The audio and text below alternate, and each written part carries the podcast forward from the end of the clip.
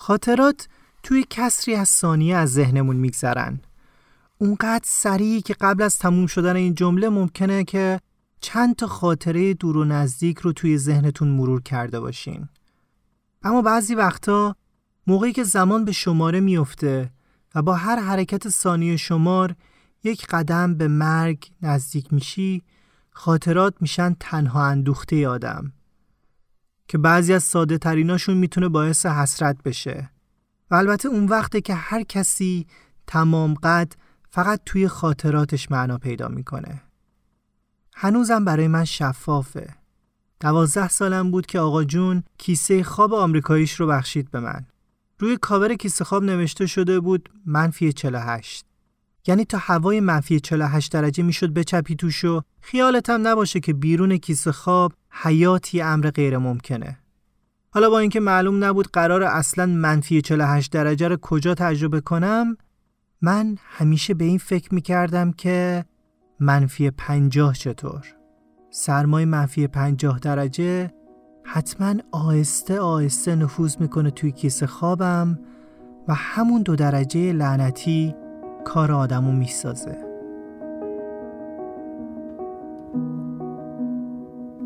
سلام من مرسن هستم و این 21 کمین اپیزود پادکست آنه.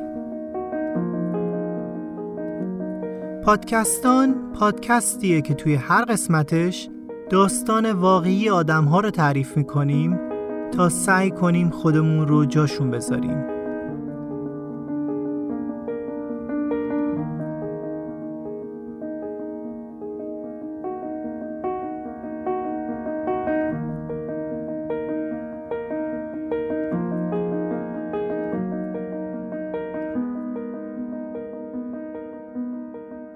مثل همیشه ممنونم از محبتتون که به پادکست آن دارید و اینکه شبکه های اجتماعی ما رو دنبال می‌کنید.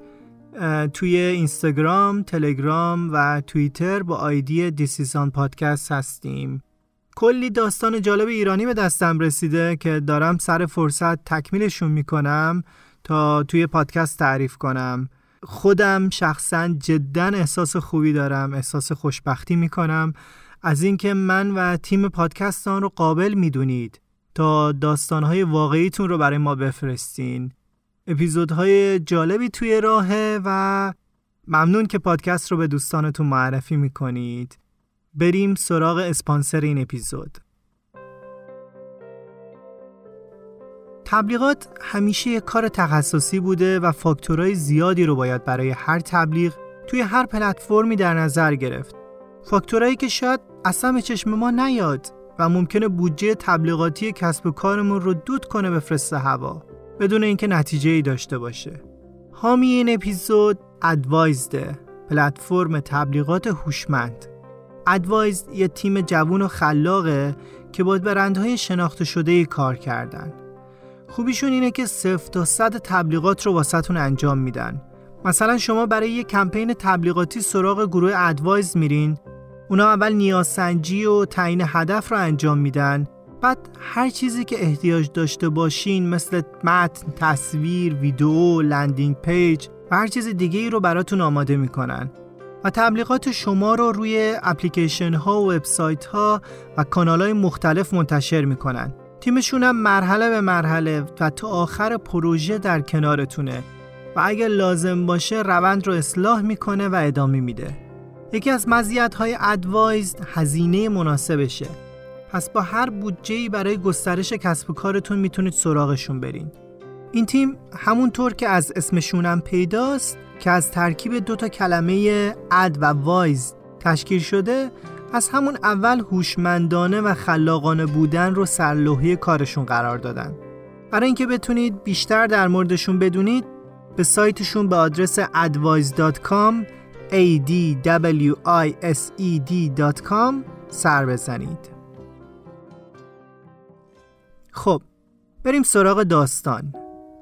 من می‌تونستم مارال باشم تو می‌تونستی مارال باشی.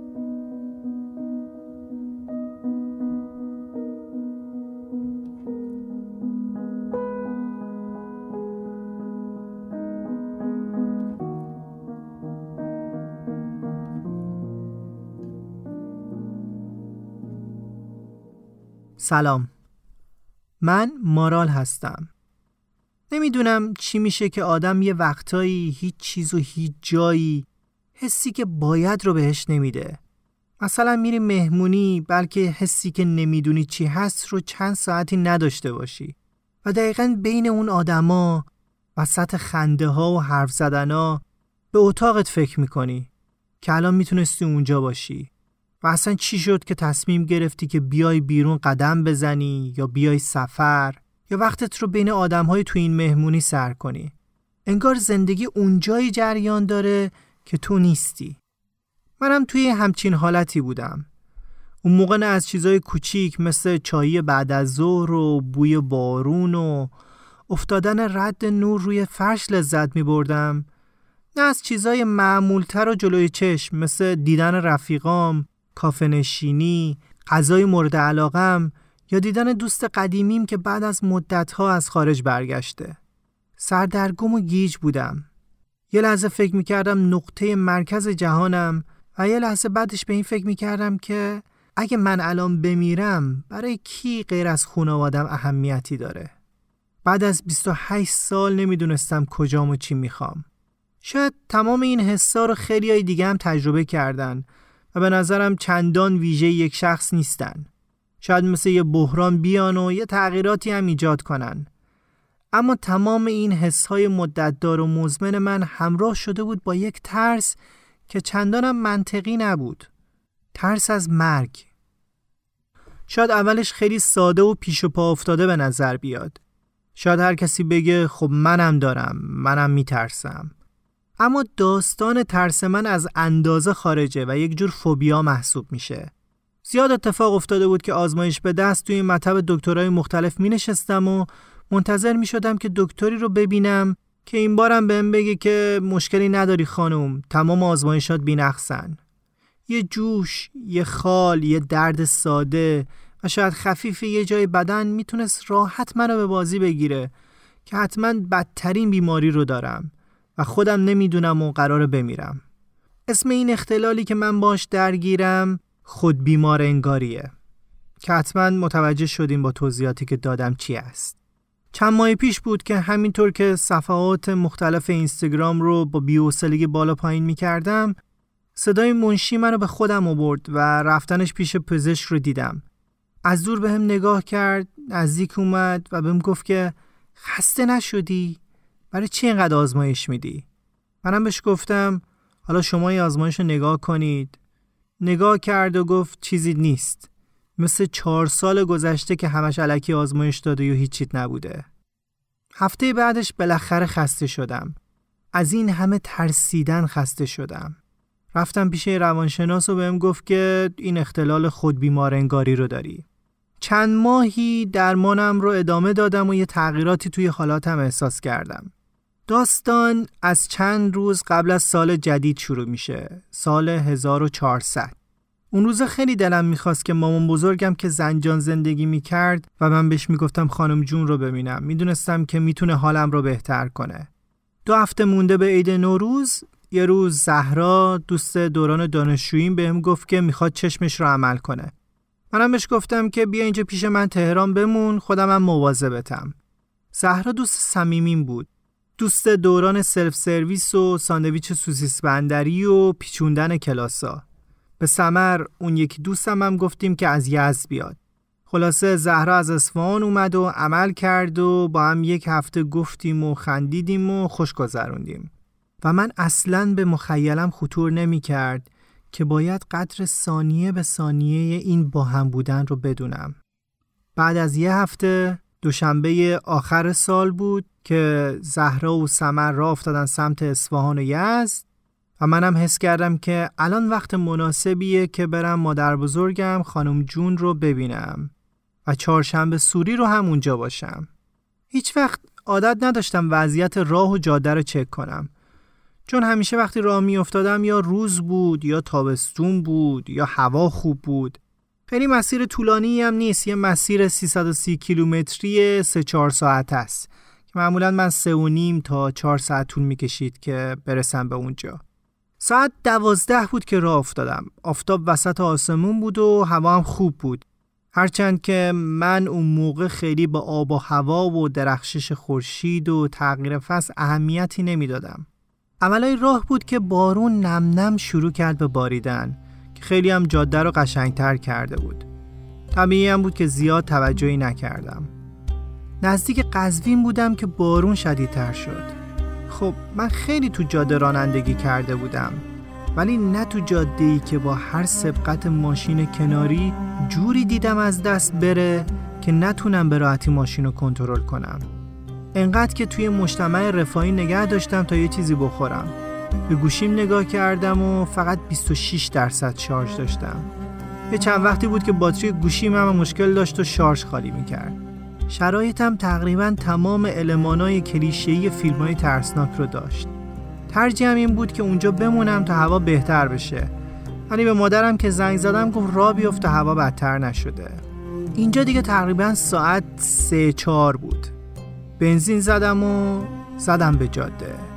یکم که گذشت قطرهای بارون تبدیل شد به دونه های برف آبدار. منم بیشتر گاز می‌دادم که زودتر از این مخمسه عبور کنم. ولی هرچی جلوتر می‌رفتم هوا بدتر می‌شد.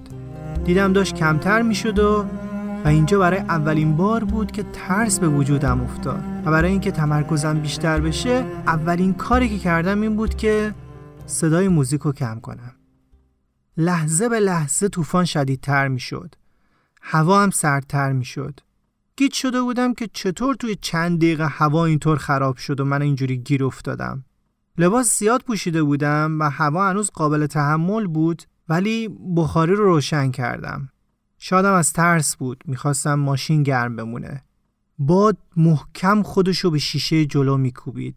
تک و توک ماشینا از لاین تندرو می‌رفتن. من که تجربم زیاد نبود از لاین کندرو می‌رفتم. چشمم مدام بین شیشه روبرو و آینه بغل و وسط میچرخید. تا یه جایی تو جاده رفتم ولی دیدم که ماشین داره هی سر می‌خوره. بعد ترجیح دادم بزنم کنار حرکت نکنم. حاشیه جاده خاکی بود. یه چند دقیقه نگذشت که دیدم تمام در سمت شاگرد رو برف گرفته. ماشینا عبور می‌کردن و منم کنار جاده منتظر که شاید برف کمتر شه.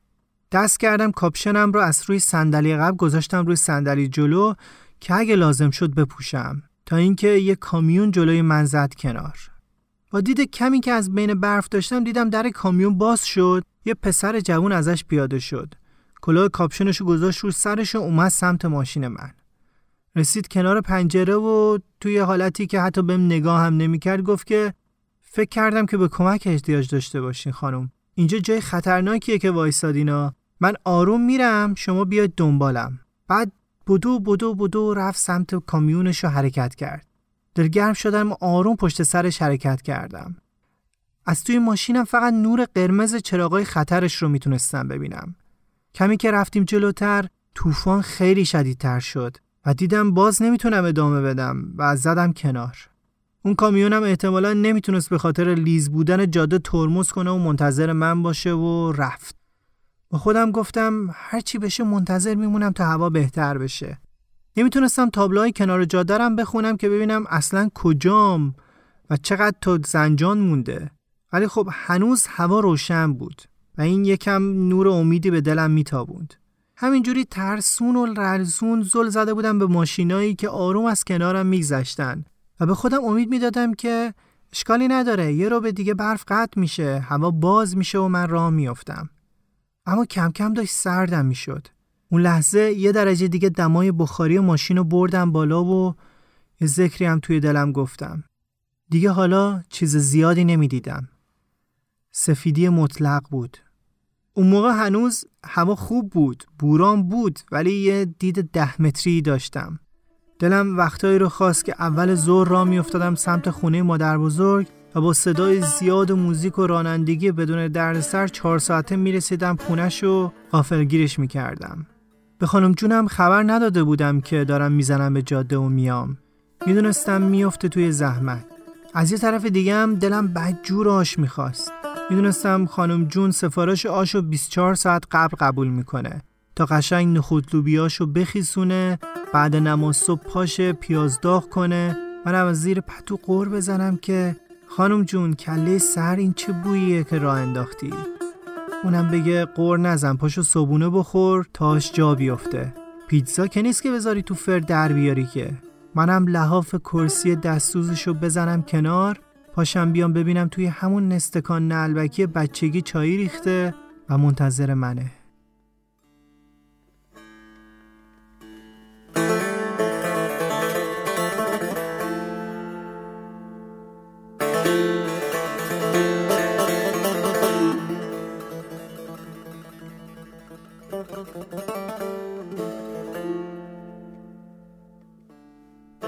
فکرها بودم که دیدم یه توییت های پیکاپ جلوتر از ماشینم زد کنار. برای اینکه بتونم ببینمش یکم چشامو تنگ کردم. ترسیده بودم توی جاده، اونم تنها و کم کم داشت هوا هم تاریک می‌شد. خوب نگاه کردم دیدم ماشینی که وایساده پلاک دولتیه. ترسم کمتر شد. نمی‌دونم شایدم چاره ای نداشتم. یکم خودمون جمع جور کردم. یه آقایی با صورت توپل و مهربون از ماشین پیاده شد و با احتیاط روی برفا قدم برداشت و اومد سمت ماشینم. زد به شیشه. شیشه رو یکم دادم پایین و وقتی دید خیلی ترسیدم بهم گفت خونسردی تو حفظ کن و دنبالم بیا. بهش گفتم که بهتر نیست که اینجا وایسم تا هوا بهتر بشه. گفت نه بهتر رد شیم چون هوا اینجا خیلی بدتر میشه. بعد یه نگاه به ماشین کرد و گفت که لاستیکات خوبن. ماشینو گرم نگه دار، ترمزم نکن و پشت سر من بیا. اصلا نگران نباش. تا دم در خونتون میرسونمت. این حرفش مثل چایی سر صبح خانم جون گرما ریخت تو دلم. همین که گفت خونه من دیگه چیزی نشیدم. لباش تکون می‌خورد ولی من مونده بودم روی کلمه خونه. میرم خونه. واقعا خونه تنها چیزی بود که می‌خواستم. بعد برگشت از توی ماشینش یه بطری آب و دوتا کیک آورد بهم داد. آموزش مادرم توی کودکی مبنی بر اینکه از غریبه ها چیزی نگیرم بخورم به ضعف و فشار افتادم غلبه کرد و کیکا رو گذاشتم تو داشبورد و نخوردم. اون حرکت کرد و منم پشت سرش آروم آروم حرکت کردم. اون موقع می‌تونستم واضح حس کنم که پام داره میلرزه. کمی جلوتر یه ماشین پیکان توی شونه خاکی جاده توی برف گیر کرده بود. همون آقای پیکاپ سوار مهربون همون که راه خونه رو بلد بود بهم اشاره کرد که بزنم کنار تا بتونه پیکان رو بکسل کنه. به هم گفت که فلشرم رو باید روشن کنم.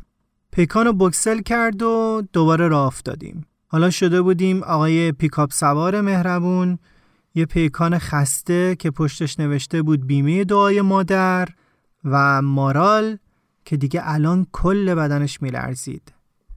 نمی‌دونم از سرما بود یا از ترس هرچی که بود قابل کنترل نبود. برف با سرعت بالا کار می‌کرد چشمام تیز بود به جلو به نورای قرمزی که دیگه داشت محو و محوتر می‌شد. حالا تاریکی و برف داشت هممون رو میبلید. انگار ما رو از زندگی جدا کرده بود و داشت می‌برد جایی که اصلا نمی‌دونستیم کجاست. مثل یه سیاه چاله سفید. هرچی سعی کردم فاصله نیفته بین من و آقایی که پیکاپ داشت اما نشد. دیدم حالا شاید سمت بیشتر نبود. منم به خاطر بی تجربگی نمی‌تونستم ادامه بدم. یه چیزی توی گلوم بود. مثل بغز بود. مثل ترس. اصلا نمی‌دیدم جاده شونه خاکی داره یا نه. کم کم گرفتم سمت راست و وایستادم. تک و توک ماشین رد می شد و دلم گرم بود به ماشینایی در حال عبور. می‌گفتم هر چی باشه مردم توی جاده هستن. پنجره رو دادم پایین تا آینه بغلم رو پاک کنم. ولی خب انگار برف چسبیده بود با آینه برف پاکن یخ زده بود. پیاده شدم تا ادای آقای پیکاپ سوار در بیارم و برف پاکن رو بکوبم به شیشه تا برفش بریزه. پیاده شدم برف پاکن رو کوبیدم ولی یه تیکه ازش جدا شده شکست. دوباره سوار شدم. آینه بغل رو با ماسکم تمیز کردم. اما تمیز نشد. با ناخونم برفای روشو کندم. بیشتر ترسم این بود که یه ماشین لیز بخوره و از عقب بزنه بهم. و ترسم این بود که نمی‌دونستم سمت راستم چیه. خاکی چاله است دره است. و اون لحظه بود که اولین قطره اشکم اومد پایین. حسابی ترسیده بودم. یه درجه بخاری رو بیشتر کردم. یاد اون شب پارک ارم افتادم. شاید هفت سالم بود. رفتیم وسط پارک با پسرخالام که بازی کنیم. چشم برگردوندم دیدم نیستن. مثل امروز گریه نکردم. رامو کشیدم برم پیش مامانینا. می‌دونستم از کدوم طرف اومدم. رفتم اما مامانم نبود. آقا جونم نبود. کلمن قرمزمونم نبود. هر چیزی که نشون کرده بودم نبود. یه دوری زدم بازم نبودن. بو کشیدم. گفتم حتما بوی قرمه سبزی خالایتی رو پیدا می‌کنم. نشد. یاد هانسل و گرتل افتادم. بازم راه افتادم تا پیداشون کنم. اما دیگه هوا تاریک شده بود. و وقتی دیدم دیگه نمی‌تونم پیداشون کنم یهو اون موقع اولین قطره اشکم اومد پایین. ترسیدم. دلم هر ریخت. مثل الان.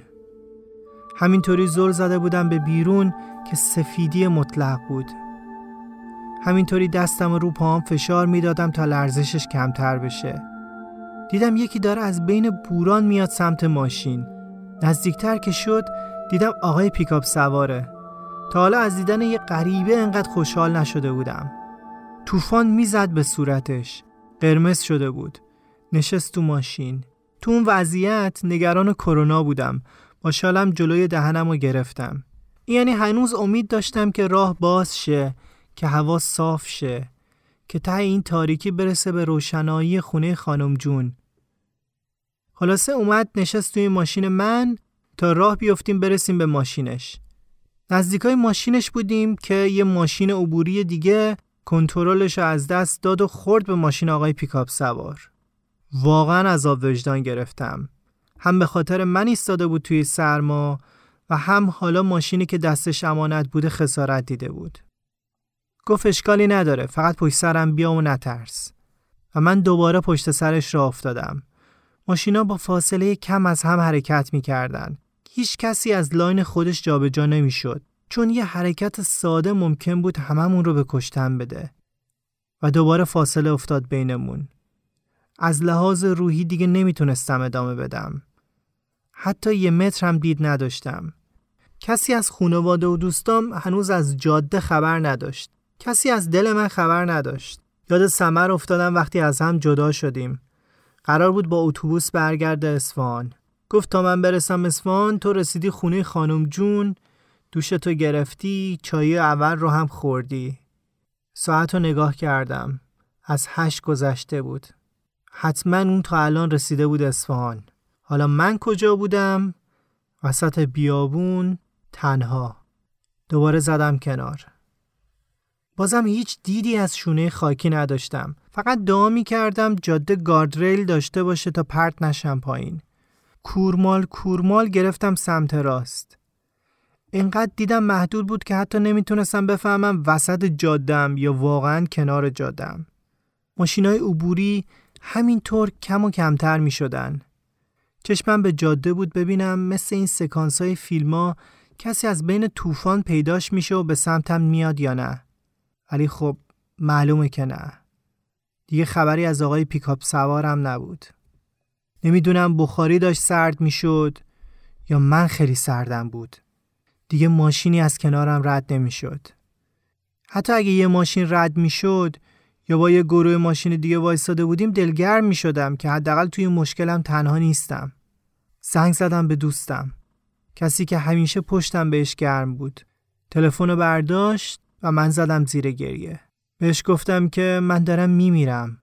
گفت الان زنگ می‌زنم این ور اونور بیان کمکت کنن و قطع کرد. من همینطور گریه می‌کردم. توی جاده هیچکی دیگه نبود. تاریکی بود. امید نبود. طوفان میکوبید به شیشه. باد ماشین رو تکون می‌داد. چقدرم من از باد بدم میومد. هر وقت طوفان می‌شد آقا جون پا می‌شد پنجره ها رو میبست. می‌گفت این بچه از باد میترسه. حالا من مونده بودم توی ماشینی که طوفان داشت از جا میکندش. چند تا ماشین رد شدن. چراغ زدم واسه شون ولی خب نه دیدشون اونقدر زیاد بود که منو ببینن نه شرایط جوری بود که بتونن وایسن. دوباره دوستم زنگ زد گفت نترس فقط نترس من ولی ترسیده بودم بدم ترسیده بودم و بهش التماس می کردم که نجاتم بدن نگاه کردم دیدم پشت خطی دارم. مامان زنگ زد. از ناراحتی و ترس داشت توی اون موقعیت منو دعوا می کرد با یه صدایی که از ته چاه در می اومد فقط گفتم مامان من امشب اینجا می میرم و تماس قطع شد. دستام میرزید روی صندلی شاگرد چند تا دونه پسته بود. پسته باغ زهرایینا یاد مامان بابای زهرا افتادم. یاد تابستونای یزد. یاد شیرینی که مامان زهرا برامون میپخت.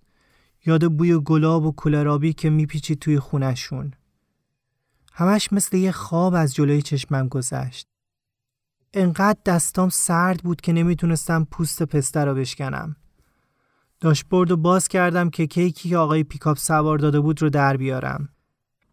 زیرش چشمم خورد به چند تا از برگای آزمایش هام آزمایشهایی که از ترس یه بیماری کشنده داده بودم و دکتر به هم گفته بود هیچیت نیست حالا دیگه خوب میفهمیدم که اتفاقای زندگی پای برجک نگهبانی رخ نمیدن. اونجا همیشه یک نفر حاضر و آماده است تا بهش ایست بده. اتفاقات توی یک بعد از ظهر معمولی رخ میدن. کیکو باز کردم و شروع کردم به خوردن. گفتم همین جوری که داشتم میخوردم گفتم خدایا من نمی‌خواستم اینطوری تموم بشه. من نمی‌خواستم اینطوری بمیرم. مزه کیک رو اصلا احساس نمی کردم. چسبیده بود به گلوم. بعد سمر بهم زنگ زد. رسیده بود اصفهان.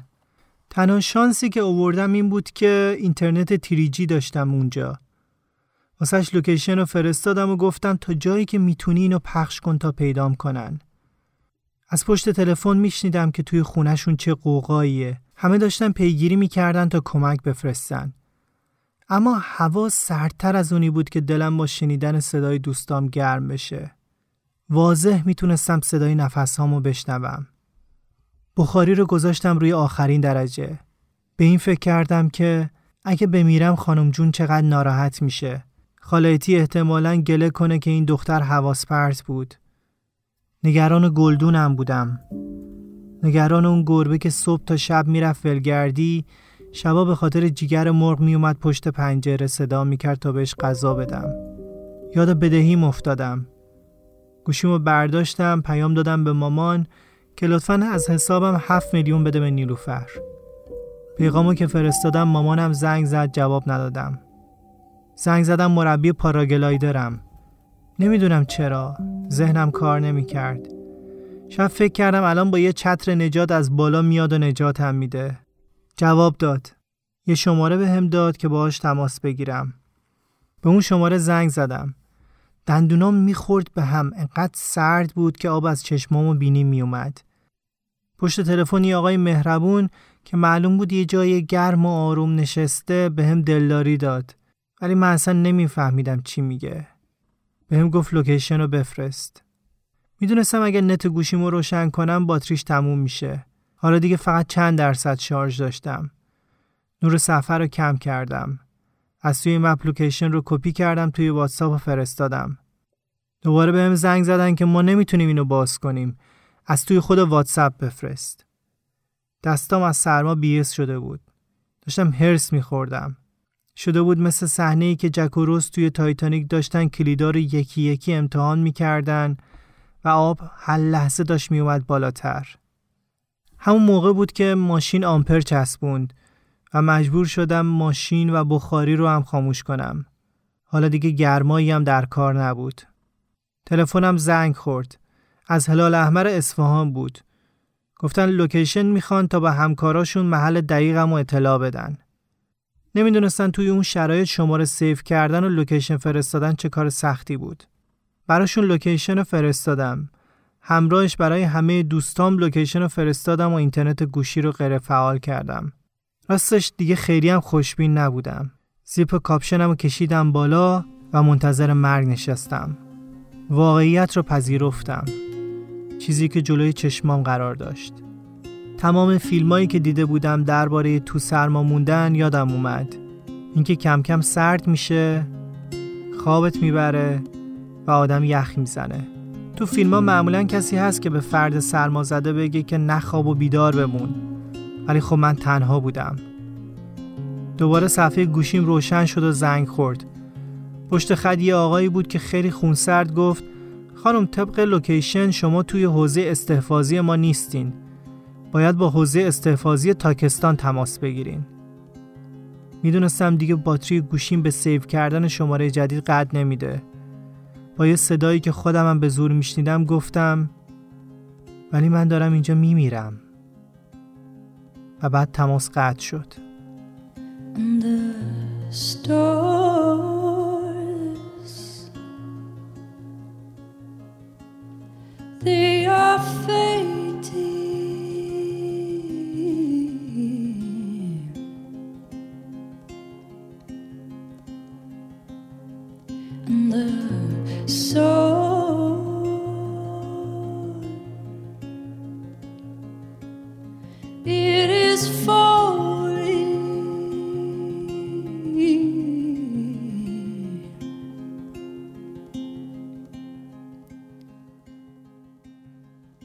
ساعت رو نگاه کردم. دیگه ساعت نه شب شده بود. دیشب این موقع با بچه ها بودیم داشتیم میرقصیدیم. کی فکرشو می‌کرد فردا شب توی همچین وضعیتی باشم؟ گوشیم فقط یه درصد شارژ داشت. مامان زنگ زد. می‌دونستم که بردارم قطع میشه.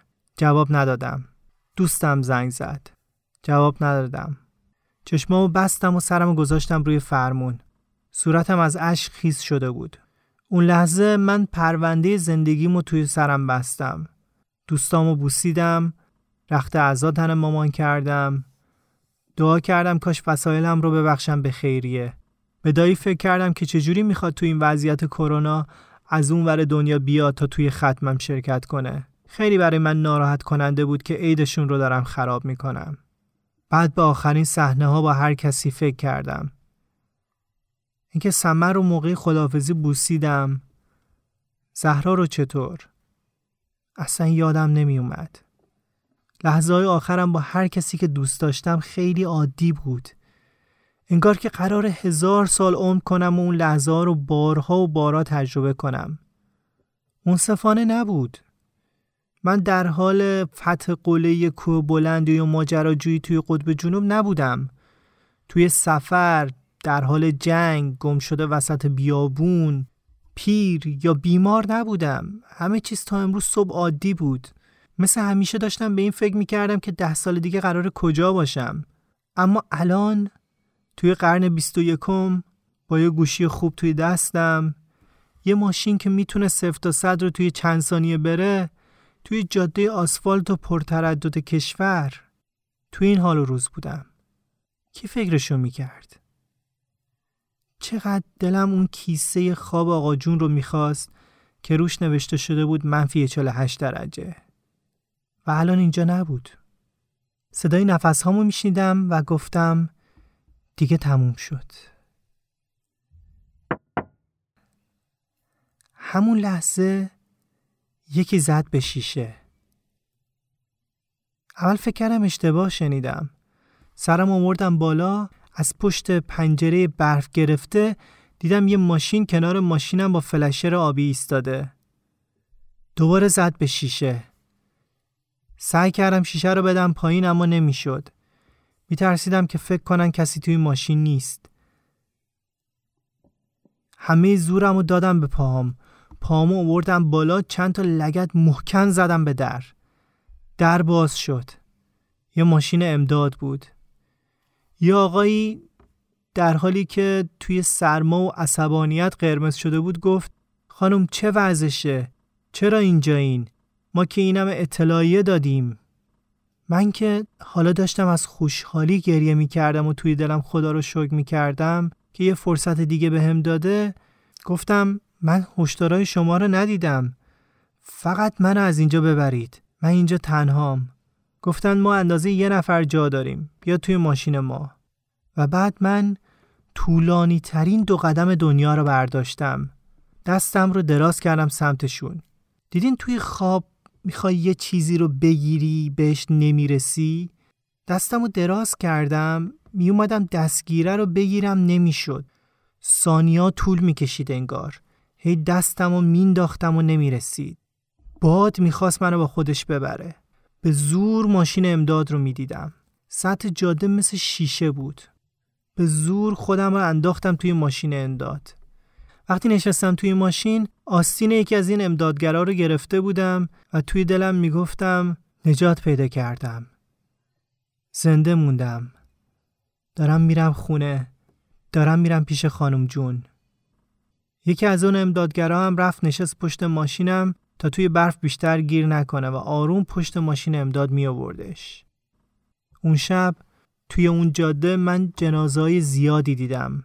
سی چل متر جلوتر از من کامیونی که از کنارم رد شده بود قیچی کرده بود و خورده بود به یه خودرو و همه سرنشیناش کشته شده بودن. آدمایی که مثل من صبح صبونه خورده بودن با کسایی که دوست داشتن خدافزی کرده بودن زده بودن به جاده راه افتاده بودن تا برسن خونه خودشون یا عزیزشون ولی عمرشون به دنیا نبود آدم هایی که فرصت اینو نداشتن تا داستانشون رو تعریف کنن. امدادگران منو رسوندم به قزوین و اونجا توی یه هتل کوچیک موندم. تا مدتها دست و پام میلرزید و دلم نمی‌خواست با کسی صحبت کنم. زور فرداش توی لابی هتل یه خانواده رسیدن با حال بد. و مسئول هتل می‌گفتن هرچی داریم بیارین ما بخوریم حتی نون خشک. فهمیدم از دیروز زور تا الان توی جاده گیر کرده بودن. اونجا بود که فهمیدم دوتا خانواده توی جاده یخ زدن و مردن. کاشکی زودتر از اینا جاده رو بسته بودن. شاید فکر کنید که حالا که تا یه قدمی مرگ رفتم و برگشتم دیگه اختلال خود بیمار پنداریم هم خود به خود حل شده. توی فیلم یکی که یه مشکلی مثل افسردگی یا اختلالات خاص داره یه روز به خودش میاد و می‌بینه خورشید میتابه و زندگی قشنگه و زندگیش عوض میشه. ولی واقعیت اینطور نیست. این اتفاق باعث بالا رفتن استرس هم شد و درمانم هم کمی عقب انداخت. اما باعث شد قدر زندگی رو بدونم. از هر کاری که می‌کنم لذت ببرم.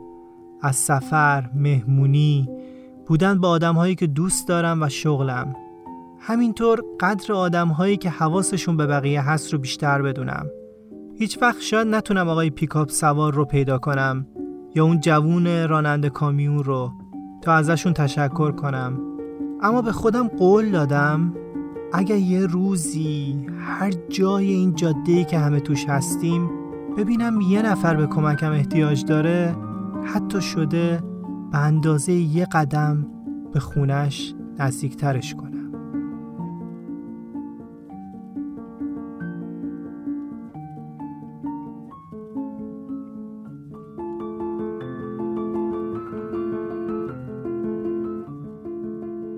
این بود اپیزود 21 پادکست آن. این داستان توی حال هوای عید سال 1400 میگذشت. روزای سختی رو داریم میگذرونیم ولی دلمون به همدیگه گرمه. منم لازم می‌دونم که چند تا تشکر کنم. اول از خانم تکتم نوروزی طراح دیجیتال تشکر کنم که طرح کارت پستال تبریکیت پادکست آن رو طراحی کردن. کارشون واقعا قشنگه و یه تم رویایی و آشنا دارن واسه من. پیج اینستاگرامشون رو می‌ذارم توی توضیحات اپیزود. همینطور دوتا حامی بزرگ داشتیم که با پادکستان به صورت ویژه دونیت کردن. خانم فریبا ثابتی و آقای علی حقیقی. ممنونم ازشون. این حمایت های مالی فارغ از مبلغشون برای ما با ارزش هستند که هم بتونیم وقت بیشتری بذاریم و هم دلگرم بشیم. برای donate و حمایت مالی هم می‌تونید به اکانت پادکستان در سایت حامی باش برید که لینکش در توضیحات هست. ممنونم از فرزاد و نازنین برای اینکه در نگارش متن کمکم کردن. بخشی از این اپیزود رو هم وامدار قلم خانم آیدا بنا بودم. ممنونم از نکیسا برای edit از زهره برای ویرایش متن و بچه های ارسی برای انتخاب موسیقی. همیشه منتظر پیشنهادات و انتقادات شما هستیم. ما رو ازشون دریغ نکنید. براتون بهترین ها رو آرزو می‌کنم و خدا نگهدار. Between these hands. There is a silence, light as a baby,